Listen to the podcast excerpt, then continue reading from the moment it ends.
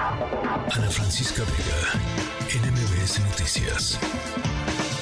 En México, actualmente 25% de las personas entre 18 y 65 años presentan algún tipo de problema de salud mental, solamente el 3% de ellas recibe atención psicológica y psiquiátrica. Y bueno, también México ocupa el segundo lugar a nivel mundial en discriminación hacia los enfermos mentales. Pero, ¿cómo andamos en materia de abasto de medicamentos? Para hablar sobre ello, le aprecio mucho a Jorge Elías Telles, de Unidos por la Salud Mental, que esté con nosotros esta tarde. Bienvenido, Jorge. Buenas tardes.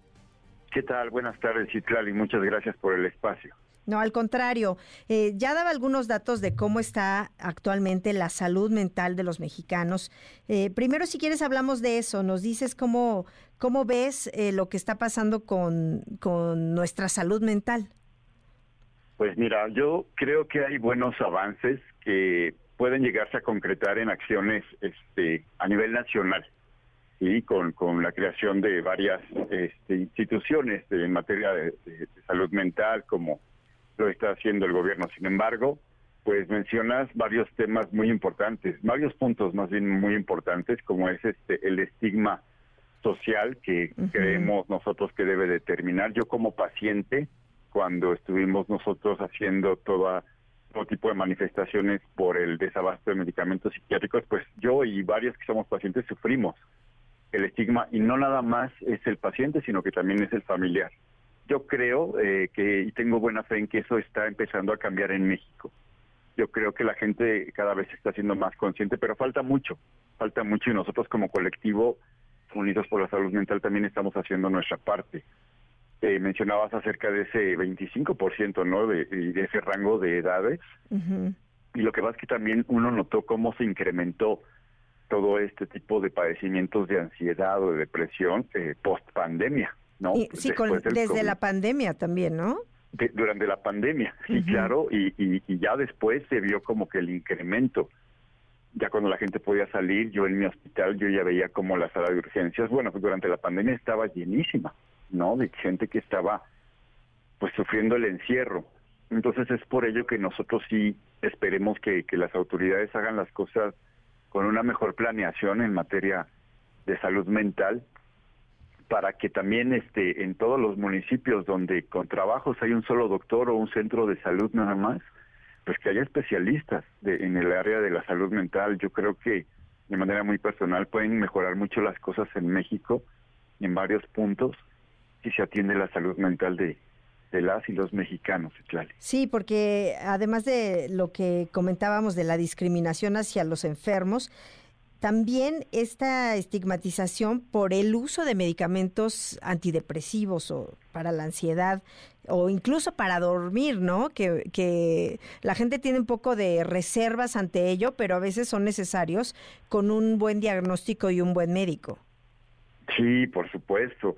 Lo que pasa es que eh, se nos olvida a veces eh, que el cerebro es un órgano y ese órgano pues puede sufrir daños, eh, puede traer daños este, genéticos de nacimiento que, que no necesariamente este, comienzan con síntomas en una niñez, sino se pueden dar en la adolescencia o, o, en la ya siendo un adulto. Entonces ese ese cerebro, al igual que un páncreas que no puede generar este, ciertas sustancias, eh, pues el cerebro también se enferma. Entonces el medicamento a veces es un un coadyuvante para todo este tipo de situaciones neurológicas. Y, hace poco teníamos una plática con una compañera del colectivo que es psicóloga y mencionaba eso, precisamente recordar que el, que el cerebro es un órgano, que si no trabaja bien necesita esa ayuda. Somos ahorita, Ciclali, una sociedad que estamos sobreestimulada con toda la información que tenemos en los redes teléfonos inteligentes y ajá, sí, ¿no? Entonces estamos sobreestimulados, por eso los niveles de ansiedad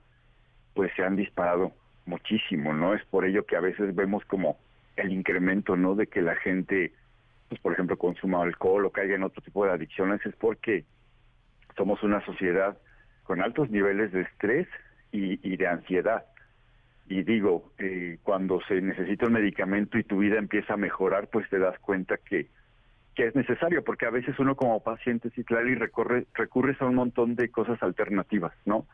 homeopatía, acupuntura, y en algunos casos tú ves que les funcionan a otros pacientes, pero cuando no no no te ayudan a ti, pues hay que acudir con los profesionales de la salud mental y no es fácil tampoco para para uno como paciente depender de un medicamento, pero el costo-beneficio, pues, o sea, cuando haces ese análisis del costo-beneficio, pues el beneficio es altísimo. Entonces tu, calidad de vida mejora y, todo a tu alrededor también, ¿no? No, y además también, eh, pues darle la importancia a la salud mental que debe tener, ¿no? Porque también en esta época se habla mucho como de manera aislada de que la gente se deprime o hay una, un incremento en la tasa de suicidios, pero como que no necesariamente se trata de esta época, sino como señalas, desde la pandemia se ha agudizado o, o, por lo menos hemos puesto el reflector en este tema.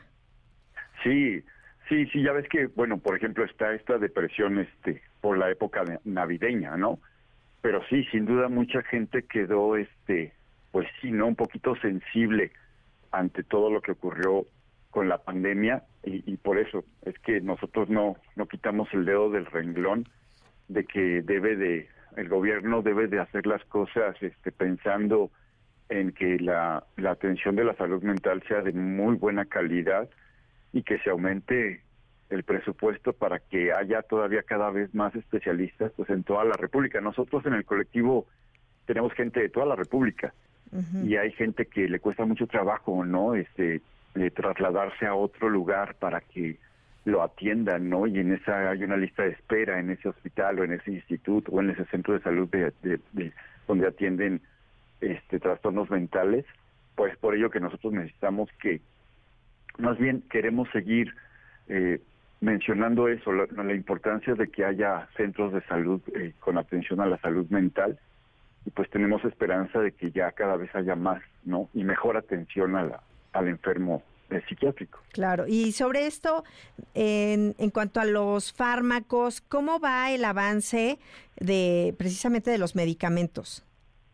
Pues fíjate que cuando hablaba ahí con, con tu compañera Ana Francisca Vega, que nos entrevistó varias veces, me entrevistó a mí, estaban muy interesados los medios de comunicación en esto porque pues fue un, un año muy difícil para nosotros. La última reunión que nosotros tuvimos con el laboratorio que estaba parcialmente suspendido en, líneas de producción, que era Psicofarma. Ese, nosotros tuvimos una última reunión donde ellos nos decían que tentativamente el 15 de diciembre ya se iban a poder encontrar la mayoría de los medicamentos bajo una nueva producción. ¿sí? Lo que pasa es que, por ejemplo, hacía falta un medicamento que solamente este laboratorio distribuye y fabrica, que se llama Depsique. Mientras hubo algunas liberaciones por parte de Cofeprisa, esta empresa, durante el año, varios medicamentos como la mitriptilina que yo tomo se fueron liberando, pero también sufrimos el, desabasto. Sin embargo, los pacientes y las pacientes que toman el Avepsique fueron los nueve meses completos de desabasto porque no se encontraba por ningún lado. Nadie tenía ni como para dar una donación. Afortunadamente fue mucho antes del 15 de diciembre, Ciclali, que este, esta empresa empezó a, fabricar y a comercializar con las diferentes farmacias este medicamento de la que Ahorita nada más tenemos eh, un problema, está escaseando un poco el metilfenidato, que como bien sabes es para el trastorno de hiperactividad y déficit de atención. Entonces, eh, pero cada vez más, eh, cada vez este, se está regularizando más el abasto de los medicamentos que estuvieron este, pues agotados este, a lo largo de este año. Claro. claro, bueno, pues vamos a estar pendientes y yo te aprecio muchísimo, Jorge, que hayas estado con nosotros y que hayas platicado del avance, que es una buena noticia en el abasto de medicamentos psiquiátricos, pero de la situación en general de la salud mental. No, al contrario, muchas gracias a ustedes. Este, de manera muy personal le agradezco todo el interés a esta cadena por, por poner, por darnos voz en este problema tan delicado porque también nosotros no queremos que se repita un desabasto de esta magnitud. Les mando un fuerte abrazo y pues este, felices fiestas. Igualmente para ti un abrazo. Muchísimas gracias. Gracias a ti. Ana Francisca Vega, NMBS Noticias.